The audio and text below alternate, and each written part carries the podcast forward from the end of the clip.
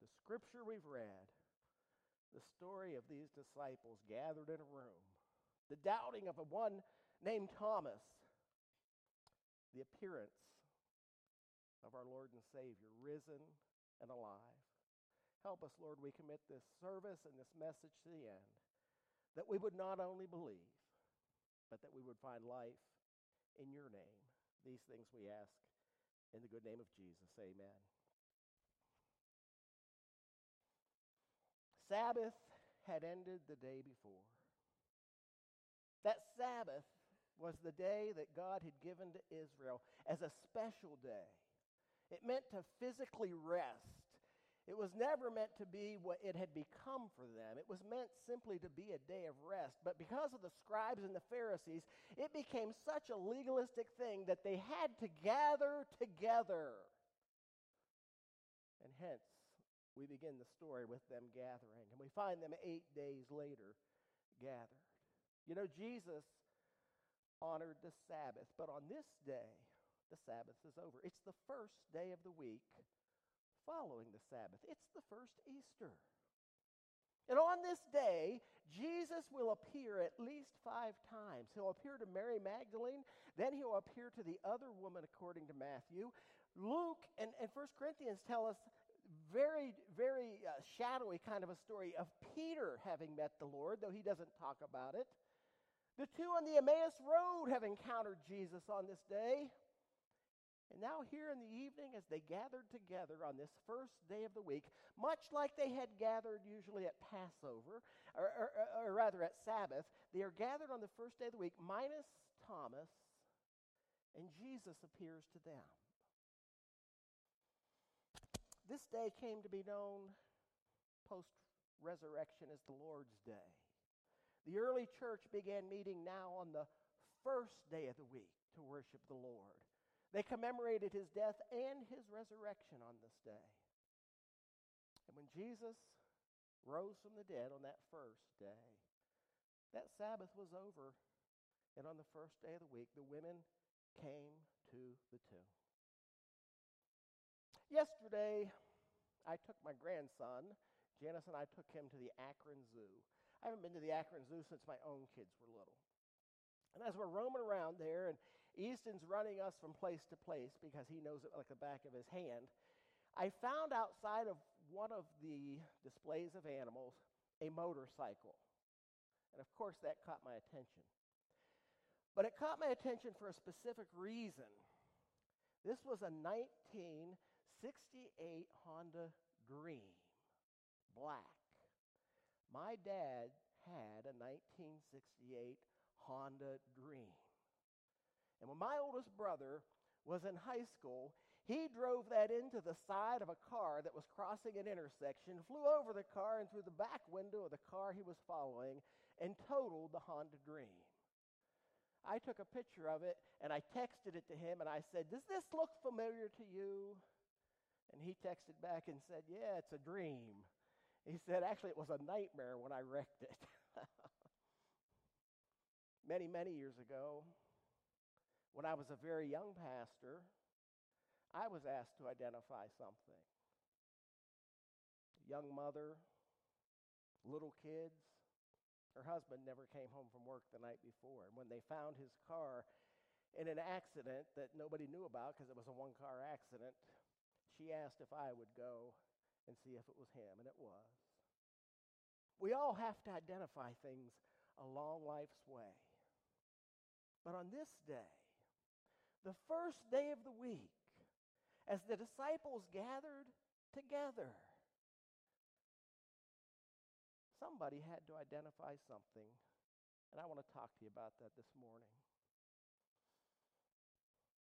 On the evening of that day, the first day of the week, the doors were locked where the disciples were for fear of the Jews.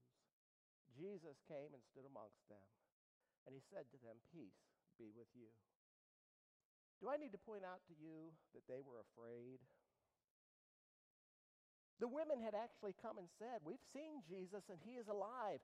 The two Emmaus disciples were probably in that room with them. They had come and said, We've seen him and he's alive. Of course, couple of disciples had experienced that tomb empty, but never really saw him. But here they are in this room afraid.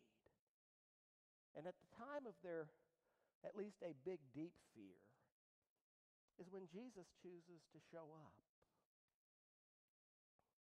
I want to point out to you something that Mark says in Mark 16 14 when he recounts this story. Listen close to how it's different from this verse. Jesus appeared to the eleven themselves as they were reclining at table, and he rebuked them for their unbelief and their hardness of heart, because they did not believe those who had seen him after he had risen. Their unbelief, their hardness of heart, their fear of the Jews. They're gathered in this room, and they're not at all doing what they should have been doing. They should have been worshiping. They should have been probably outside of the room telling the story that had been told to them, but instead they're huddled up.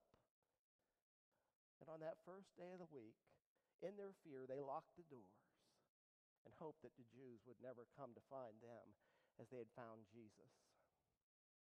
And Jesus appears to them and he says to them, Peace be with you. And after he said this, he took and showed to them his hands and he showed them his side.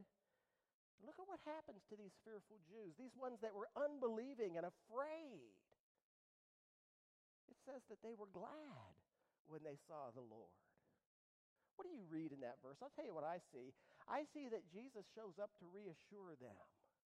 I see Jesus shows up to let them realize that it's for real. He is alive, He's not a ghost.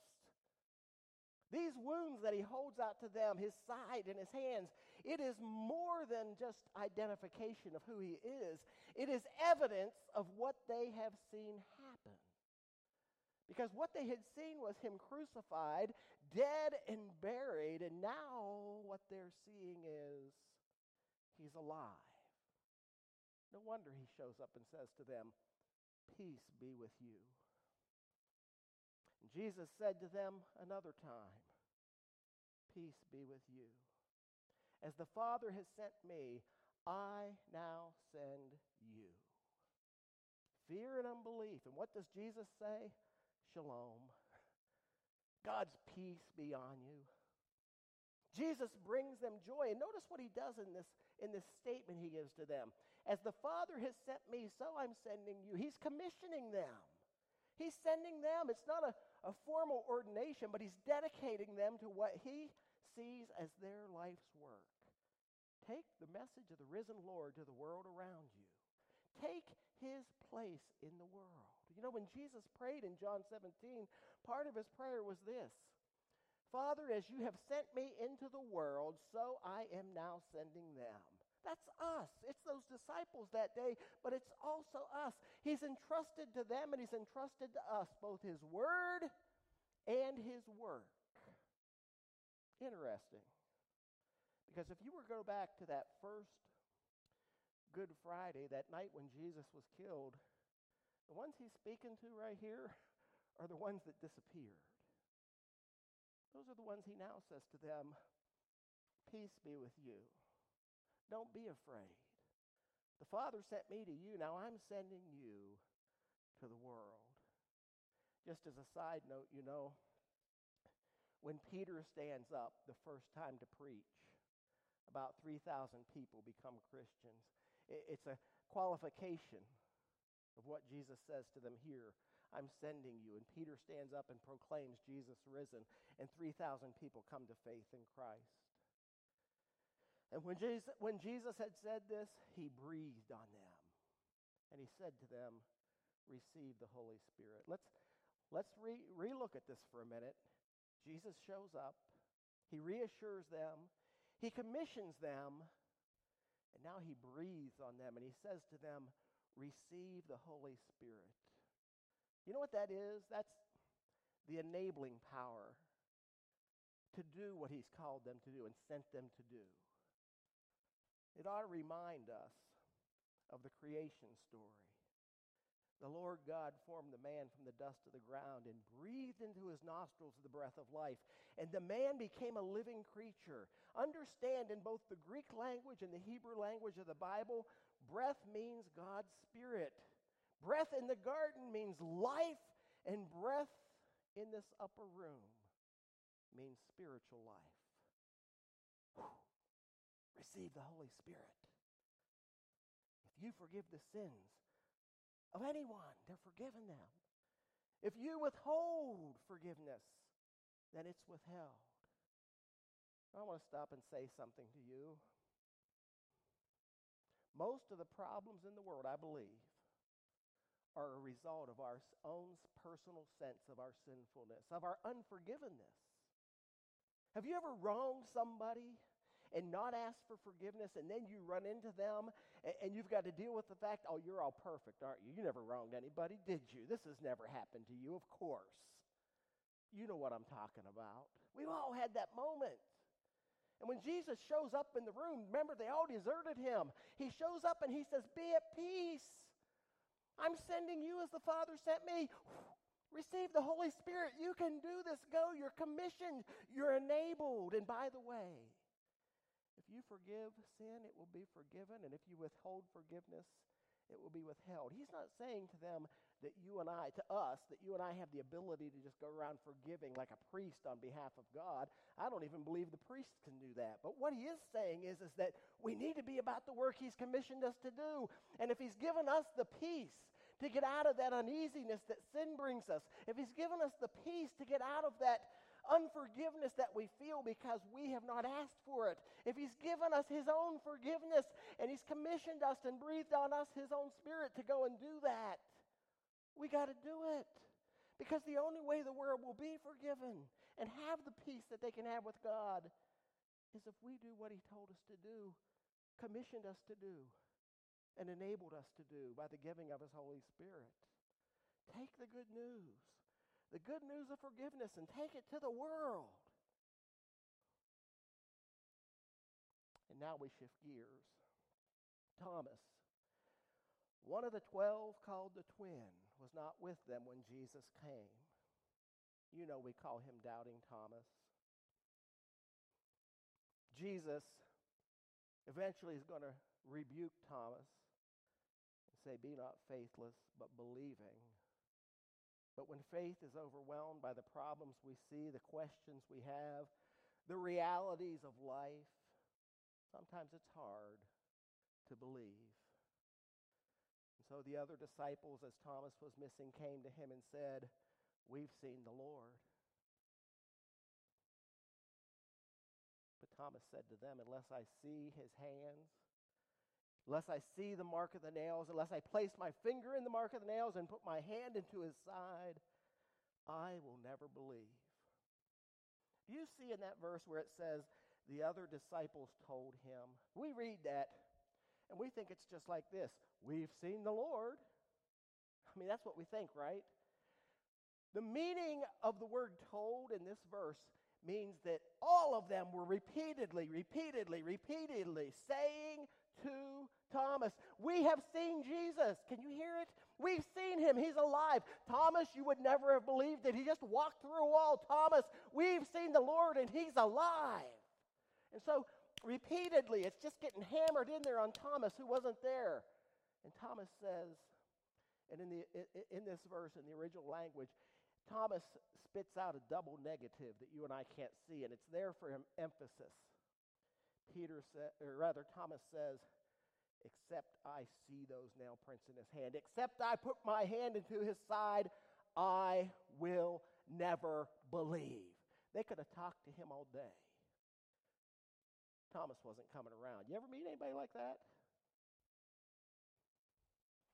But eight days later, they've gathered again, and Thomas is there this time.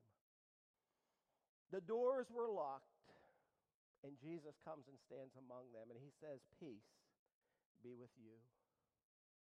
Now, if you know your Bible, you know an Old Testament story from the book of Judges. There's a guy named Gideon. And Gideon wants to be sure that he hears God right. And so Gideon puts out what he calls a fleece. Most of you know this story. But basically, he goes to bed one night and he puts out this cloth, this fleece, and he lays it out and he says, God, if this is what you want, When I wake up in the morning, let that fleece be wet, but the ground around it be dry. And when Gideon wakes up in the morning, he goes to the fleece, and the ground is dry, and he picks up the fleece and he wrings out a whole cup of water into a bowl. That wasn't good enough for Gideon. That night, the second night, he says to God, Now, God, if you, if you really, really want me to do this, when I wake up morning, tomorrow morning, let that fleece be dry and let the ground around it be wet. And when he wakes up in the morning, the fleece is perfectly dry, but the ground, can you see it? I mean, it was probably like mud. When you read this verse that's on the screen right now, or rather the verse that we had up a minute ago when, when Thomas says, Unless I see and believe and all that, and put my hands into his side, that's Thomas's fleece. Thomas is saying, the only way I believe is if I see it with my own eyes. And Jesus walks over to Thomas. Remember, Jesus wasn't in the room that night when Thomas said all that. Jesus walks over to Thomas and he says, Thomas, give me your finger. Give me your finger. Put it right here. Do you feel that? Thomas, look close. Do you see it? And then he says to Thomas these words Don't disbelieve, Thomas, but believe. If you were to hear Jesus say this to you and me today, he would say something like this Stop being faithless, become a believer. I want to tell you what I think about Thomas for a minute. And I think it's important that we hear this.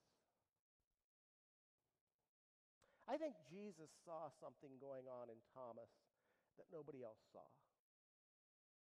Now you say, but Jesus wasn't even there. Yeah, you're right, but Jesus is God. You know, I'm one of those people, excuse me a minute, while I spill coffee down my chin. I'm one of those people that believe a relationship with Christ happens like this. In a millisecond, God can change our heart and we can enter into a relationship with Him. But I'm not going to deny somebody that says to me, they came to faith through a process. That wasn't how it worked for me. It was not this, then this, then this, then this, then this. For me, it was just simply one day I'm sitting in a service where actually I think I was there again for a girl. And God got a hold of my heart, and like this, I became a believer. And I lost all sight for the girl, but I had a focused attention upon him all at once, and it's never left me. But Jesus sees in Thomas not this, he sees a process. He sees something going on in Thomas's heart that's changing Thomas from who he was before to who he's right now when he's saying, Except I put my hand into his side and see with my own eyes. The writer of Hebrews would say this Take care, take care, brothers and sisters, lest there be in any of you an evil, unbelieving heart leading you to fall from the living God. Focus on that word leading right there. Yesterday, around the Akron Zoo, I followed that little seven year old boy everywhere he wanted to go, up and over the valleys, did everything he wanted to do. Jesus is talking here through the writer of Hebrews about being led away from him. Beware lest there turn up in you an evil, unbelieving spirit that will lead you away from your belief in the living God. So Jesus shows up to Thomas and he, he gives him something special. Give me your hand, Thomas. Put it right here. Open your eyes, Thomas, and look right here. And I want you to see Thomas's response in this next verse. Thomas answered him, My Lord and my God my Lord and my God.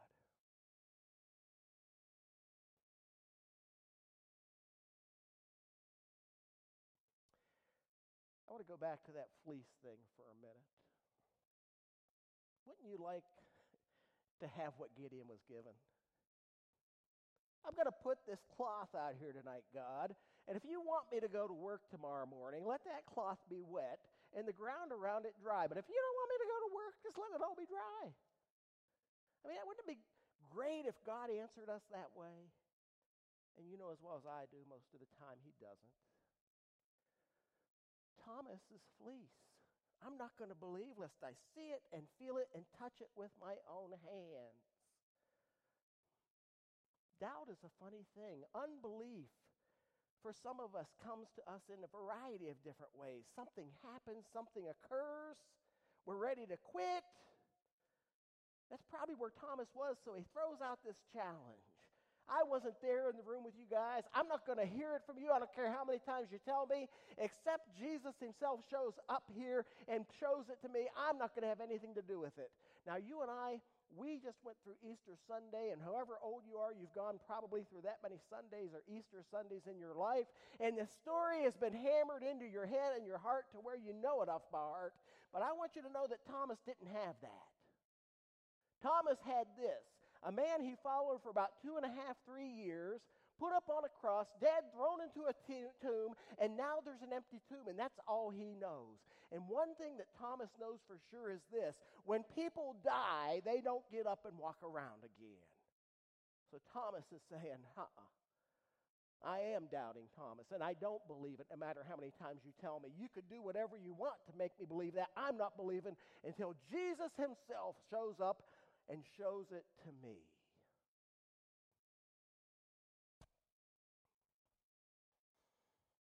You know, early in the book of John, John the Baptist gives a testimony about Jesus, and the word he uses is the word Lord. Lord. You may remember in the book of John a, a guy named Nathaniel. And Nathaniel says, There's nothing good come out of Israel. And Jesus shows up. And when he meets Jesus and Jesus tells him all about himself, Nathaniel says, My Lord. There it is again. Jesus himself, on several occasions in the book of John, calls Jesus Lord. When Jesus pushed Peter to the test and said, Peter, who am I? Peter, who am I? Peter, who am I? Peter's response eventually becomes, Lord. When Jesus heals a blind man and he's pushed to the test, the blind man says he is Lord. And when Jesus raises Lazarus, Martha and Mary's brother, from the dead, Martha refers to Jesus as Lord. All of them because they experienced Jesus for themselves. And Jesus shows up to doubting Thomas and sticks his hands into those nails prints and shows him his side. And Thomas says, My Lord, my God. Can I remind you of something? All of us live by faith. The question is, what do you put your faith in? Are you trusting in yourself? Are you believing that if it's to be, it's up to you? Or are you trusting in Him? Thomas, up to this point, has not placed his faith in Jesus. He's believing that Jesus is dead because that's all he's seen. He's believing that Jesus is no longer coming back because he saw the reality of a crucifixion. And friends, you need to remind yourself that we all live by faith. We all believe in something. So, Jesus, in response to Thomas's statement, is this You've believed because you've seen me? Blessed are those who have not seen and yet have believed. Church, believe in something. You've placed your faith in something. I don't know what that is, but you do. It's either yourself or it's Him. Look at what John writes to close this out. Now, Jesus did a lot of other things in the presence of the disciples which are not written in this book. But these are written so that you may believe that Jesus is the Christ, the Son of God, and that by believing you can have life in his name. John could not end his gospel without pointing out the greatest sign of all that you and I will never physically see the resurrection. You can't look back at Thomas and envy him because he had that experience of Jesus standing there showing him. You can't look back at those women and be upset that they had the opportunity to see Jesus for themselves with their own eyes. You got to understand what Jesus says here. This whole thing's been written down so that you can believe, even though you've never seen.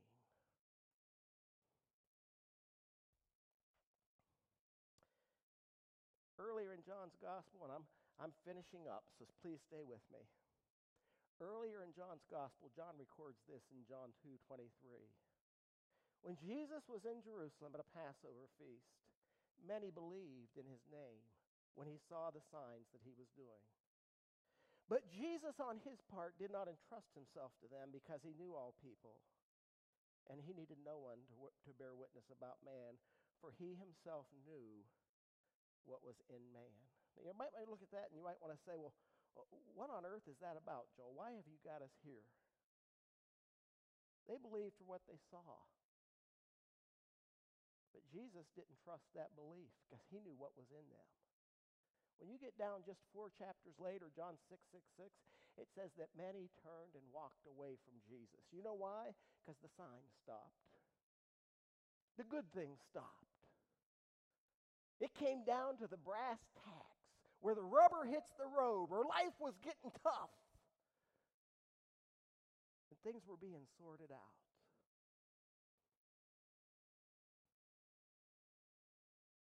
Even the chief priests and the Pharisees in John 11 gathered the council and listened to what they said. What are we going to do?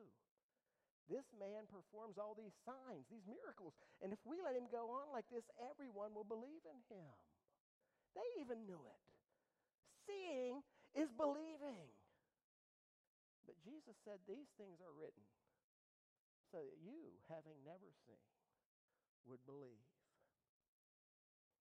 Remember that 1968 Honda Dream I told you about? I saw that thing, and as soon as I saw it, I grabbed my phone because I thought, I can't be right.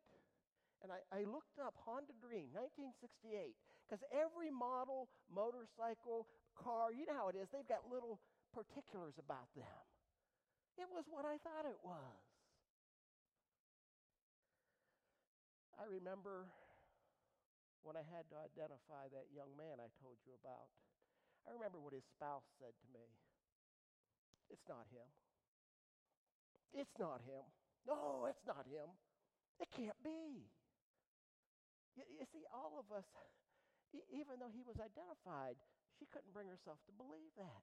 Even though I saw that motorcycle, and I, I had to verify it, I had to identify it to be sure. And you know what, church? Let me just stop and say this to you. We live in an age it's been so long now, this will be a cliche to you. This is an iPhone. Do you remember when they came out with the iPod? It, was a wonder. You could, you could walk around with all your music that you wanted, something like 64 songs on the first ones, but you could, you could have it on there, and it was a iPod. You know what's key to that? I that, that was named that intentionally because we are so focused on ourselves. What is this thing called? It's an iPhone. What's it about? It's mine. It, it, mine may look like yours, but I know mine because mine has these certain apps on it. It's got a certain picture on it. It's got a certain way it opens up. It's mine. It identifies with me. We live in a world right now that is so caught up in me we want everybody to identify who we are, what makes me different. And I think that's the key to this identity crisis. We are so caught up in thinking that we have to determine who we are, we've missed the message that we need to identify who He is. These things are written so that those who have never seen yet will believe. That they will be able to identify, based upon the witness of the account of a bunch of people that were just as common as you and me, that the tomb is empty. The Lord is risen. And because he rose, people's lives were changed. Thomas and Peter and all of those 12, but then the 3,000 in the book of Acts, and then ultimately the church as we know it today. It all came about because folks have chosen not to identify who they are, but who He is. Let me tell you who you are. Go back and read Genesis 1, 2, and 3. You are formed in the image of God from the dust of the earth. You were created in His image. God's thumbprint is on you. You are the highest masterpiece of His design. But Genesis 3 tells us something about us that we really don't like to claim. We're sinners. We took that piece of Him and we not only took it and rubbed it in the dirt, we wallowed in it. And because of that, sin has entered into our lives to the point that we're disfigured. That when God looks at us, He knows who we are. But He sees that disfigurement of sin upon our lives. And when He came to figure out a way to place us back to who He created us to be, it came one way, and that was through the cross of Jesus when He died there. But in order to confirm that what he did was his masterful plan of love and life to humanity, three days on the first day of the week, the tomb is empty. And the story goes out. And because he lives, you and I can live also. And because he lives, he's forgiven us of sin. And because he's forgiven us of sin, he's called us to himself. He's forgiven us. He's commissioned us to take the message. And He's breathed on us the Holy Spirit. He said, The peace I've given to you, you take it to the world that needs to hear it. It's amazing what believing can do.